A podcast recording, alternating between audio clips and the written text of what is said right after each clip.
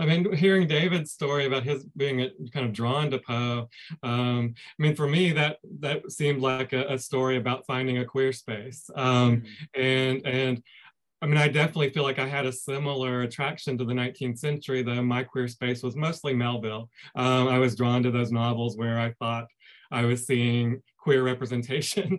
Um, but I, I feel like David's uh, way in through Poe is the same thing. It's just a different, a different kind of a perspective on, on, on the queer space um, that I think Poe ultimately gives us.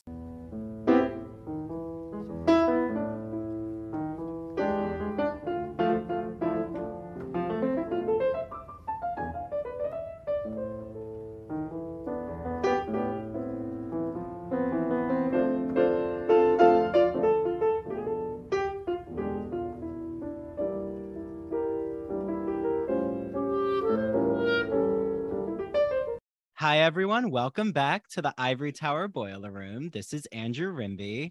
I am so excited to pr- provide the next part of our Edgar Allan Poe discussion. So you all should have heard, or you need to listen. So pause this right now and go back to the conference recap that I had with my grad student and new faculty friends, um, giving the behind the scenes of what it's like to actually attend a literary conference, which I know to the general audience, you think we're all sitting around in a circle just reading books together, but there's a little more that happens at a literary conference.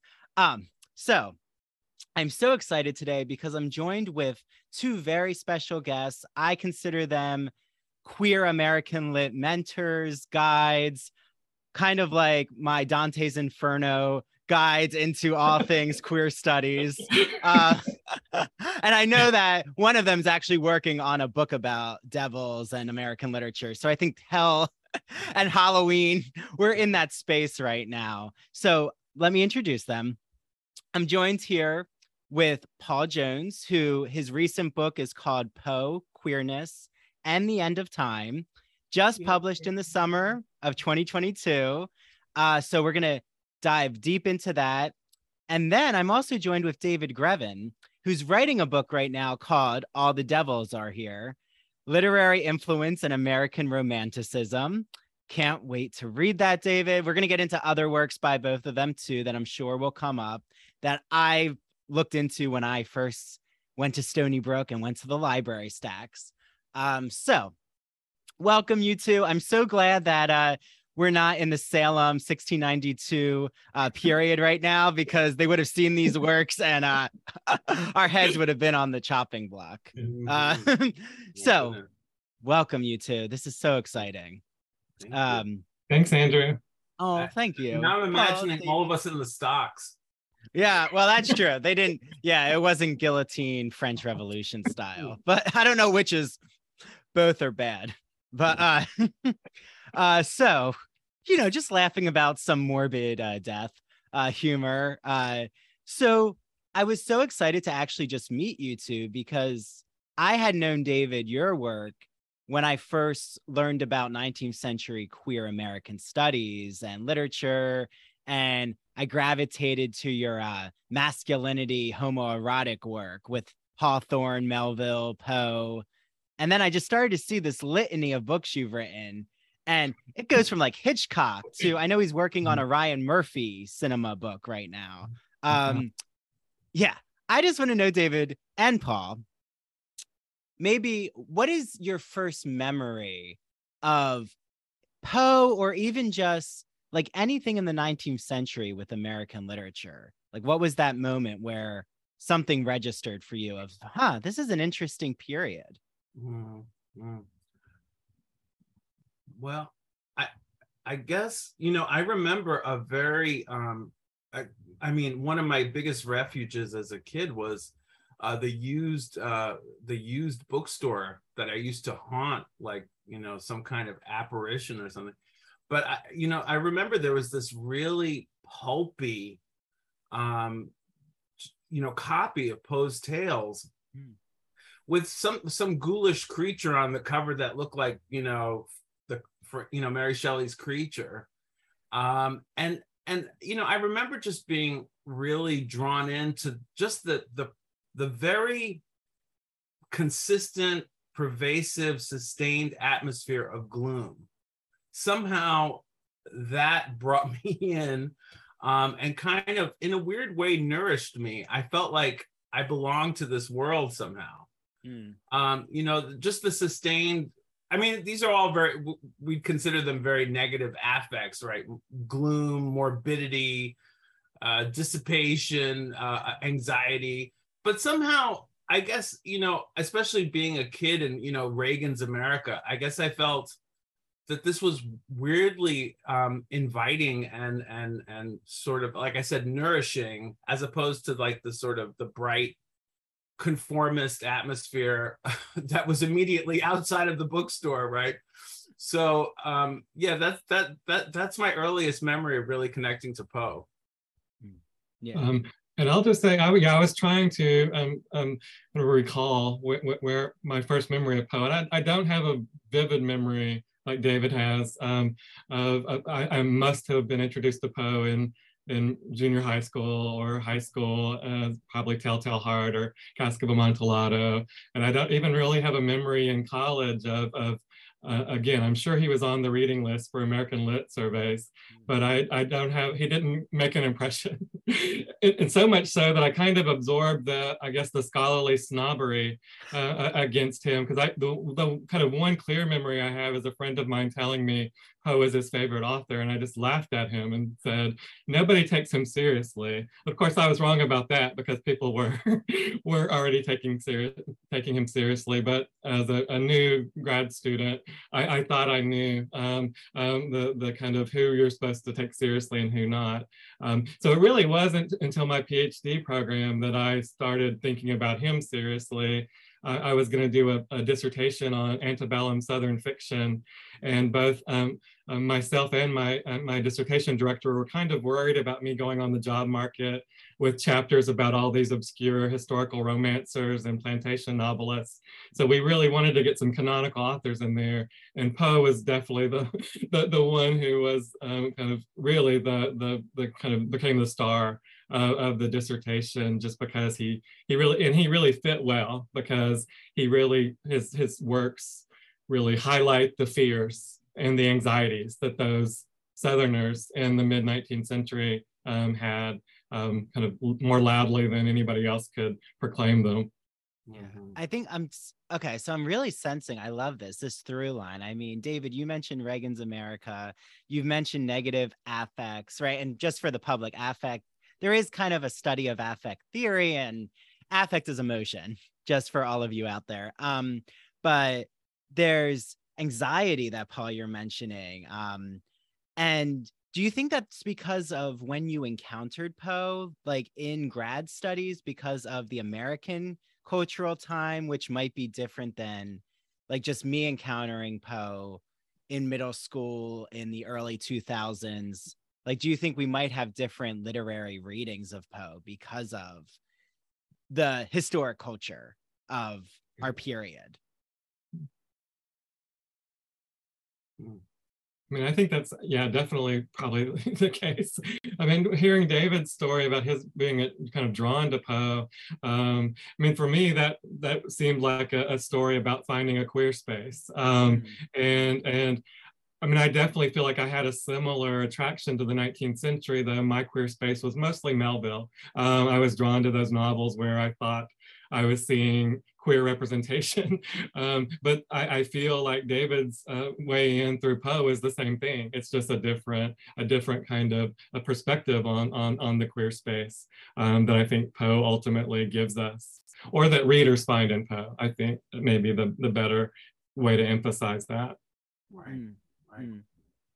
But I mean, I didn't, you know, it's not like I, it's it's not like I had any kind of immediate sense that Poe was a queer author. It's only, I mean, actually, I think it was, I mean, I'd, I'd always loved reading Poe, and I and I, I did gradually upgrade to a Penguin edition of Poe's Selected Tales with the, with the raven on the cover, yeah, that that conferred this kind of, you know, authorial legitimacy on Poe.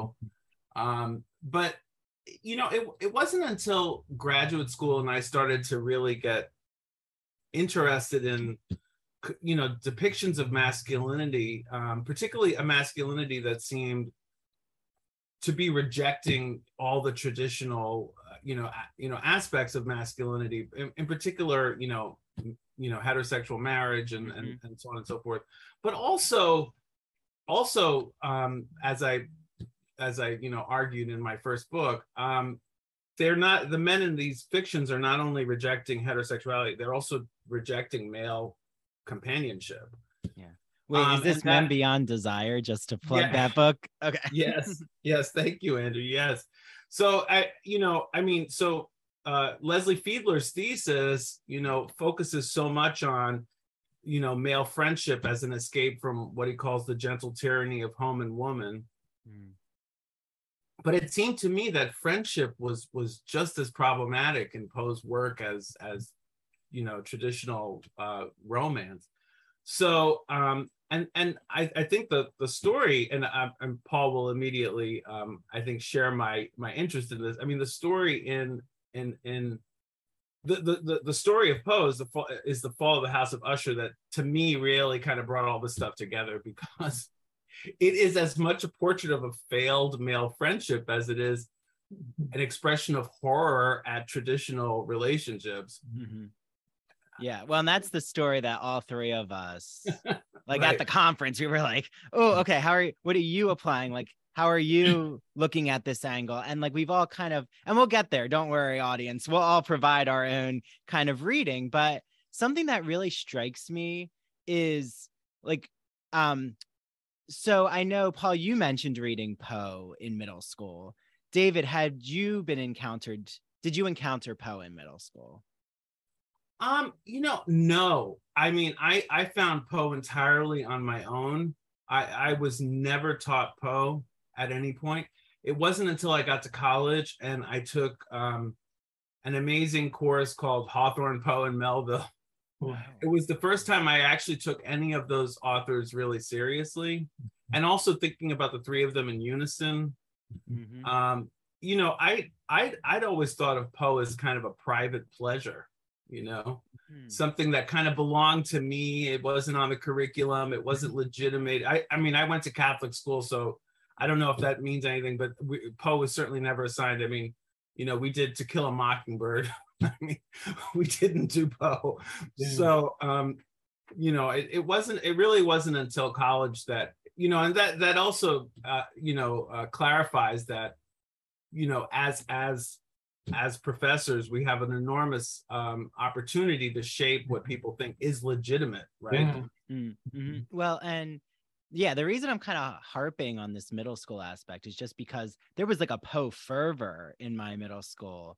Like wow. reading it almost every year, we would read a different Poe story, because it actually started to become part of the Jersey like curriculum of standardized testing. And like they used Poe a lot for comprehension. And, um, but I look back and I realize, wow, the, like one of my favorites, I mean, I love all the stories. I love The Fall of the House of Usher, but actually I think one of my absolute favorite stories is The Mask of the Red Death, because of how decadent it's, very Oscar Wilde, Picture of Dorian Gray, like it's it's doesn't fit neatly in a genre, and I love those stories. And um but I look at that and it's like you said, David, almost this private, intimate experience, and I'm thinking this is an interesting story to teach middle schoolers. Or we even read The Fall of the House of Usher, um and that this um homosocial, the male friendships, but we can even try to push it to eroticism, which I know the three of us have all done in different ways.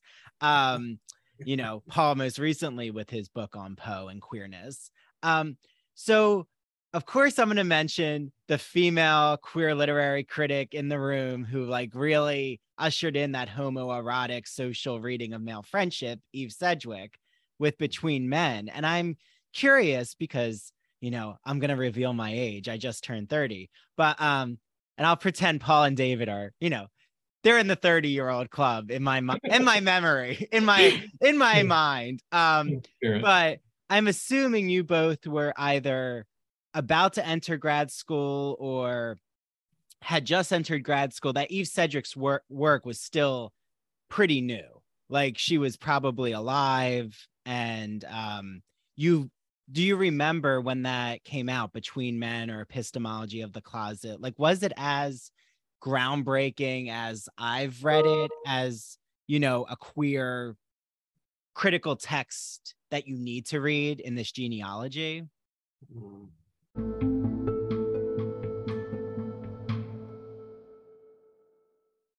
When you need mealtime inspiration, it's worth shopping Kroger, where you'll find over thirty thousand mouth-watering choices that excite your inner foodie. And no matter what tasty choice you make, you'll enjoy our everyday low prices, plus extra ways to save, like digital coupons worth over six hundred dollars each week. You can also save up to one dollar off per gallon at the pump with fuel points. More savings and more inspiring flavors make shopping Kroger worth it every time. Kroger, fresh for everyone. Fuel restrictions apply. The Ivory Tower Boiler Room is so happy to welcome Broadview Press as our official sponsor. Broadview Press is an independent academic publisher in the humanities that produces high-quality, pedagogically useful books for use in university and college classrooms. They publish in the humanities, mainly in English studies, writing, philosophy, and history. They always publish with an eye towards diversity, so there is a strong list of titles from women, people of color, and other authors from marginalized groups. In the summer of twenty twenty-two, they launched their new Broadview Anthology of American Literature, which increases diversity in the classroom because it rethinks the American canon and breathes new life into the American Literary Survey. It's actually been called, quote, the new gold standard in the field. I love using Broadview Press texts in my own classroom at Stony Brook University. I can't wait to use the new Anthology of American Literature when I have the opportunity. And for all of you out there, Broadview Press has given us the official code Ivory Tower for twenty percent off site-wide on broadview press dot com. Again, that is code Ivory Tower for twenty percent off. And now, a message from the Gay and Lesbian Review. Hello, listeners. This is Stephen Hemmerick, the publisher of the G and L R, here with a special offer just for you. For those of you who aren't familiar with the G and L R, let me provide a little background. The G L R is a bi-monthly magazine of history, culture, and politics that publishes essays in a wide range of disciplines, as well as a slew of reviews of books, plays, and movies, and a number of special features such as artists' profiles and the popular art memo column. Each issue brings you consistently intelligent, lively, thought-provoking articles focused on a unifying theme and brings together the leading minds on the topic. You won't find a lot about the latest dating fads or fashion trends, though you might find articles about online dating as a social phenomenon, or the gay influence on twentieth century fashion.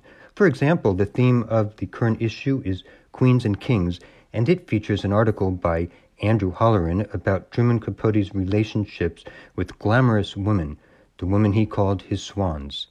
Now for the special offer. When you subscribe, you'll receive a free copy with any print or digital subscription. That's seven issues instead of six. Visit g l review dot org. That's G-L-R-E-V-I-E-W dot O-R-G. Click subscribe and enter promo code I T B R for your free issue. And as an added bonus, you'll receive online access to all archive issues of the magazine.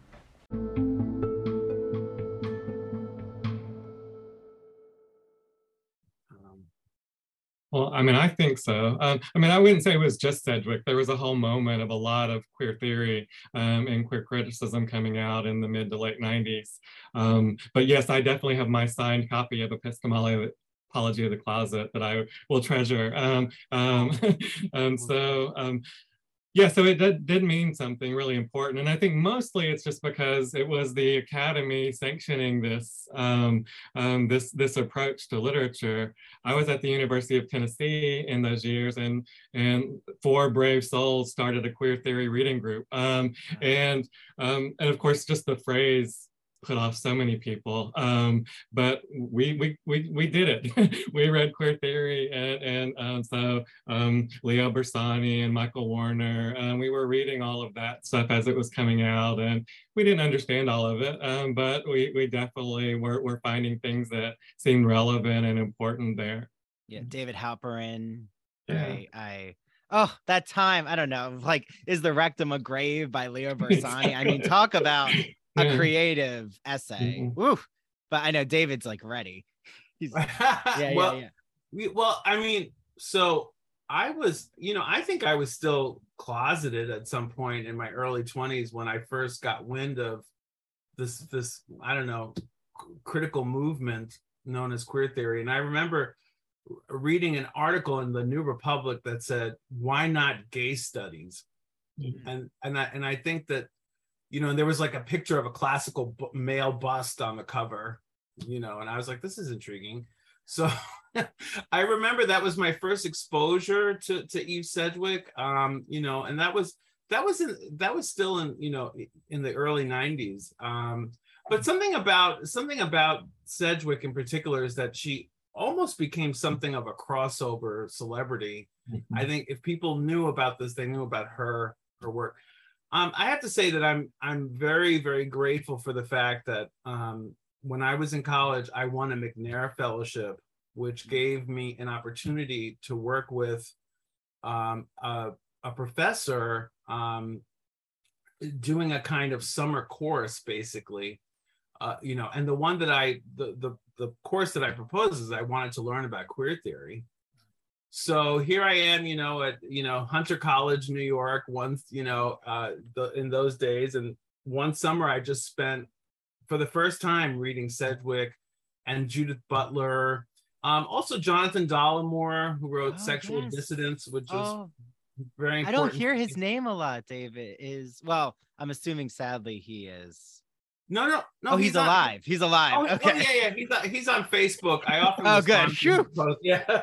No, no, he's on Facebook. Okay, um, Jonathan. Shout out to Jonathan Dollimore. We'll have to yeah. have him on eventually. No, I love well, his maybe, work. Well, well yeah. you know, that would be great. So, um, yeah, but you know, just just actually immersing myself in in in these works, um, and having a very uh, it was a, a, a I was assigned a professor named Stephen Kruger, who's a medievalist at Queens College, who's just a fantastic person to work with. And just being guided through these works with a very kind of, you know, by a very kind interlocutor who's also very knowledgeable was just extremely helpful. So I, I really am grateful for that experience. Yeah, well, it's interesting because when I entered, so I went to Kane in North Jersey for my undergrad. Then I, you know, went out to Stony Brook for my PhD. And like we're talking about twenty eleven, no, no, no, sorry, twenty twelve to the current moment. And I had John Grusser as my Hawthorne Poe Melville um, professor. You know, all of us in Poe studies know John Grusser, such a sweet man. Um, and he was a great professor. Um, and I feel like I was in a moment though, where if homoerotic elements weren't discussed, then it was an issue. Like, like in the classroom now, especially, I feel if you don't talk about same-sex desire, a student will probably call you out, not call you out, but they're going to insert it themselves into the conversation.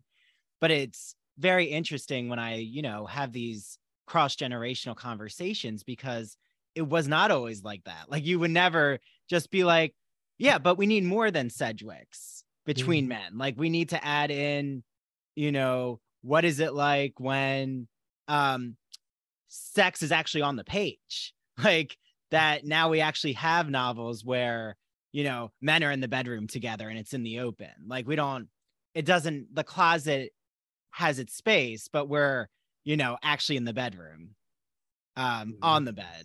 So, you know, how do you both reflect maybe on that, like on just yourselves in the classroom, or you know, reflecting on when you were grad students and the current moment? I mean, it's definitely a very different world. um, I mean, I remember my first semester of grad school, we had to do presentations in uh, an American novel class.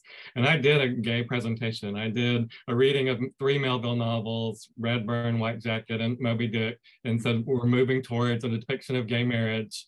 And really nobody knew, the teacher certainly, the professor certainly did not know what to say about it. He was not prepared for that conversation or that, that topic to come up. And so it mostly was pretty awkward, but I'm pretty proud that the kid I was and, and that, that year did that. Um, and, but yeah, you're right. Now, I mean, everybody, even in the earliest undergraduate class, students are very comfortable talking about those issues, and they will bring them up even if you don't. Um, and yeah, I think you're right, that the world has changed, and the, the, the conversations we're willing to have or see as necessary are, are, are, are so, so different than, than when we started school. Um, um, maybe David and I, I don't know exactly if we're the same age or not. But.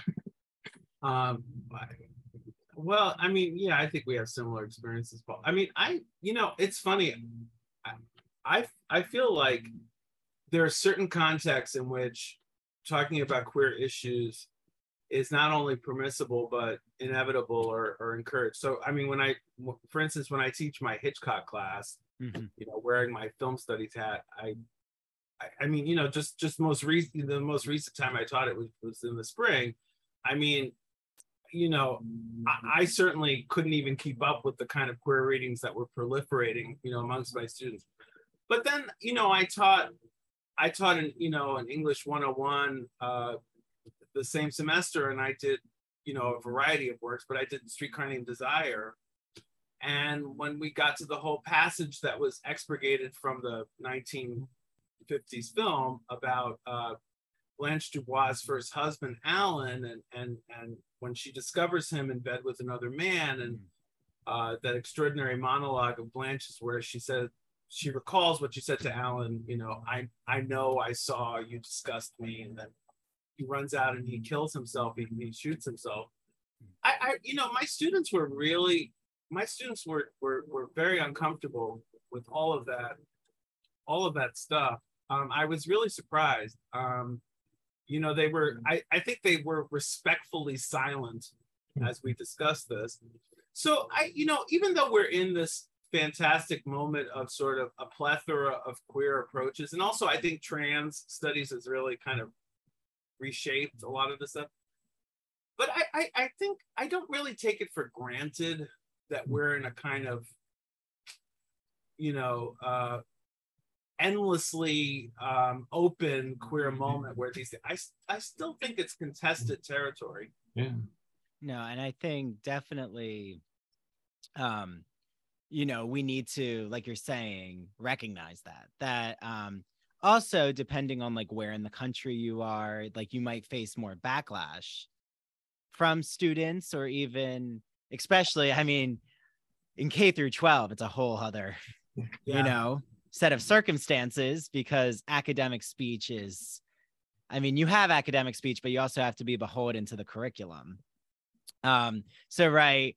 Like doing a queer Poe reading, which we did in middle school. I mean, I don't know if I would say queer Poe, but we did like at least these like men are, you know, chummy and bro having a bromance in The Fall of the wow. House of Usher. Um, but it was also, I was taught by a lot of masters or grad student high school teachers who like were writing their thesis on, you know, like having read Sedgwick or like at least they knew these conversations. And it was encouraged by New Jersey or even, you know, New York, I would say similar circumstances. But, you know, if you're in Florida, it might be a very different conversation, um, especially now with like the Don't Say Gay bill and all of these elements. So, yes, David, I'm glad you brought that, you know, the reality in too. But I, something I'm curious about is, and this is a difficult question, so, you know, bear with me. But especially because you two, I can assume, have had at least twenty years, if not more, in the academy, you know, oh even from God, your oh grad God, student has it, been, has it been that long? I'm aging them now.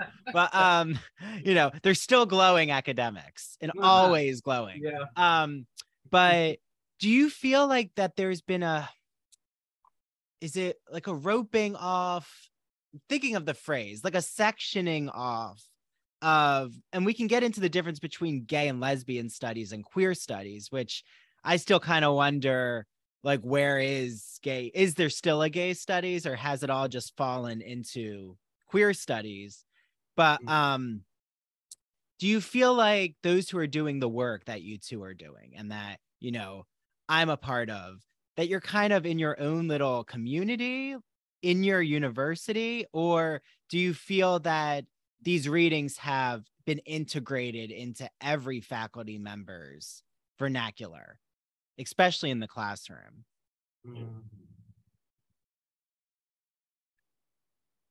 I mean, I think it's pretty widespread. Um, so I would say, I mean, probably not every one of my colleagues, but certainly a lot of them, especially people coming from like with women and gender studies backgrounds and theoretical backgrounds.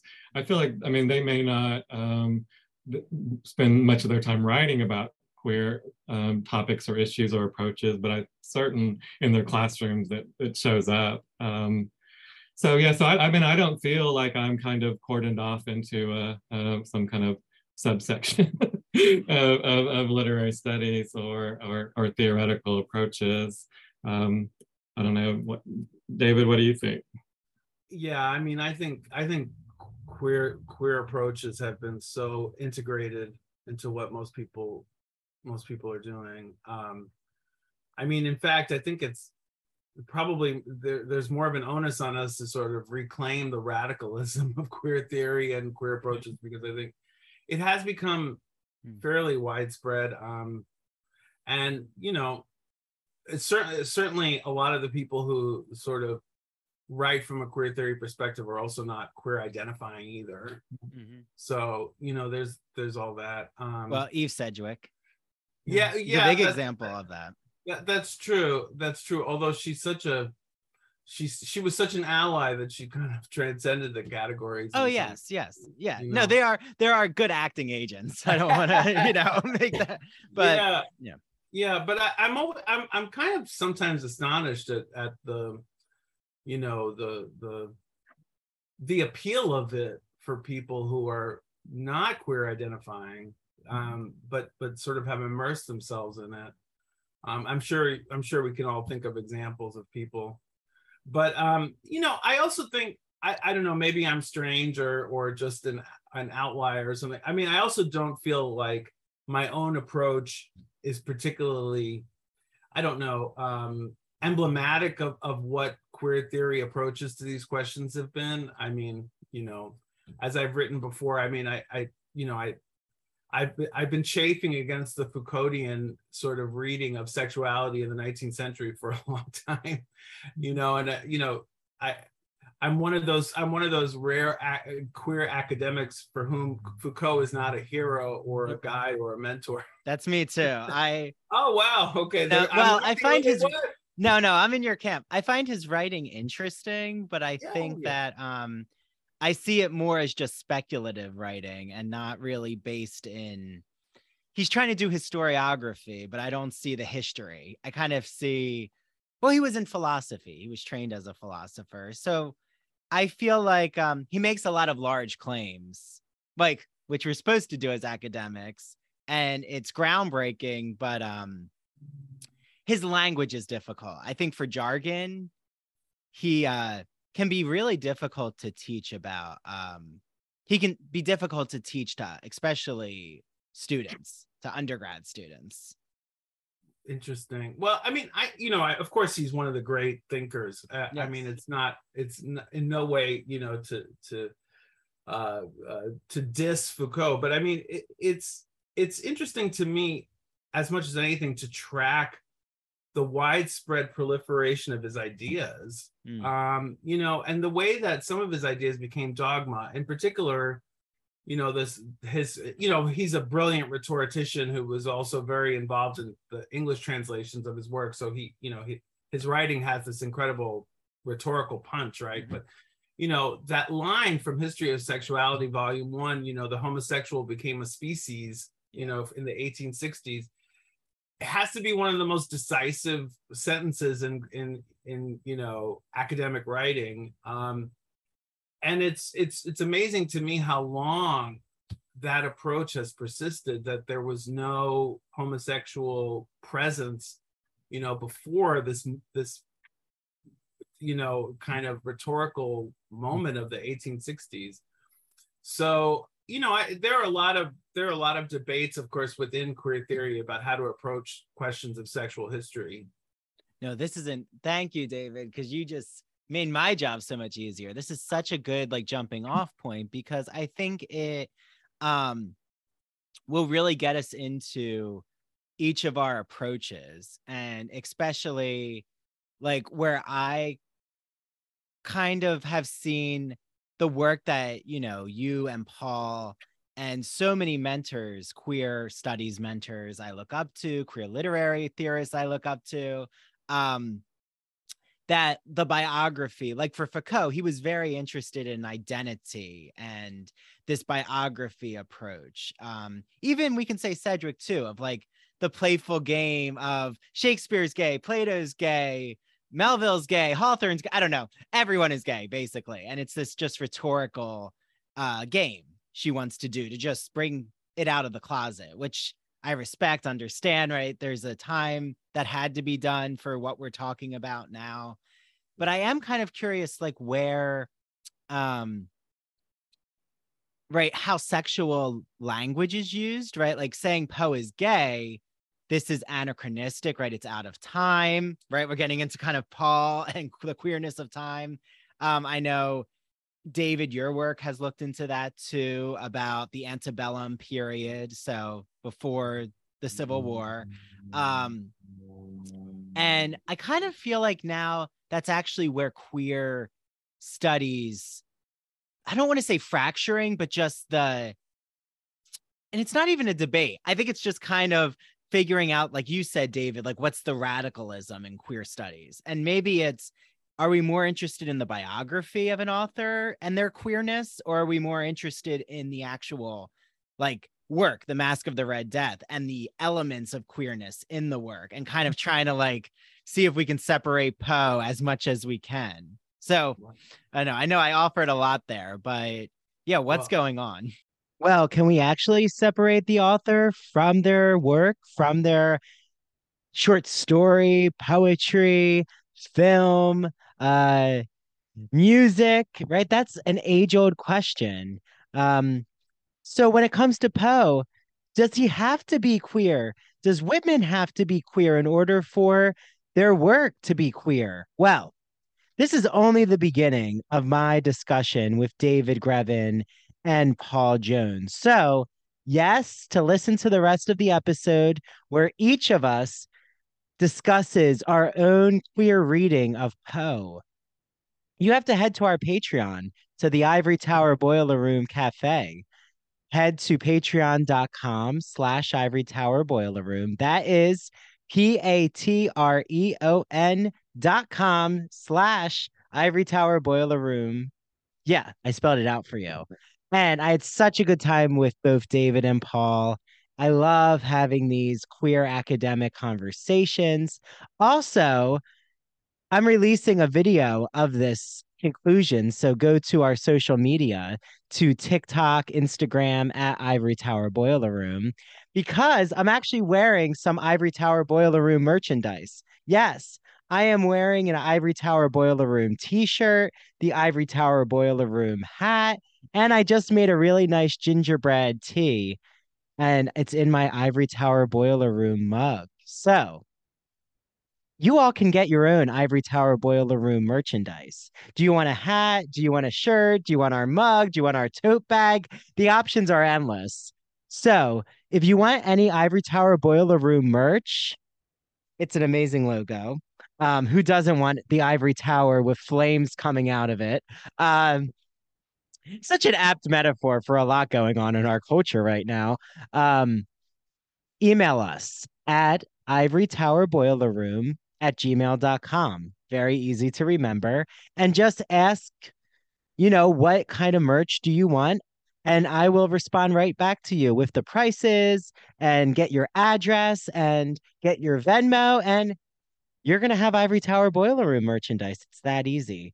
Also, there's so much on Patreon, and you're going to hear more about that, because I just recorded a new bookmark, a new uh, winter bookmark with Mary DePippi, because we're almost in the winter. We're still in the fall, but here on Long Island, it feels like the winter. But, you know, we're still in the fall, but it's a little teaser for you. So here is the new bookmark that I recorded with Mary. Bye, everyone. Hi, Ivory Tower Boiler Room audience. It is Andrew Rimby, the director of the Ivory Tower Boiler Room. Welcome to our winter season. And are you trying to stay warm this season? Well, guess what?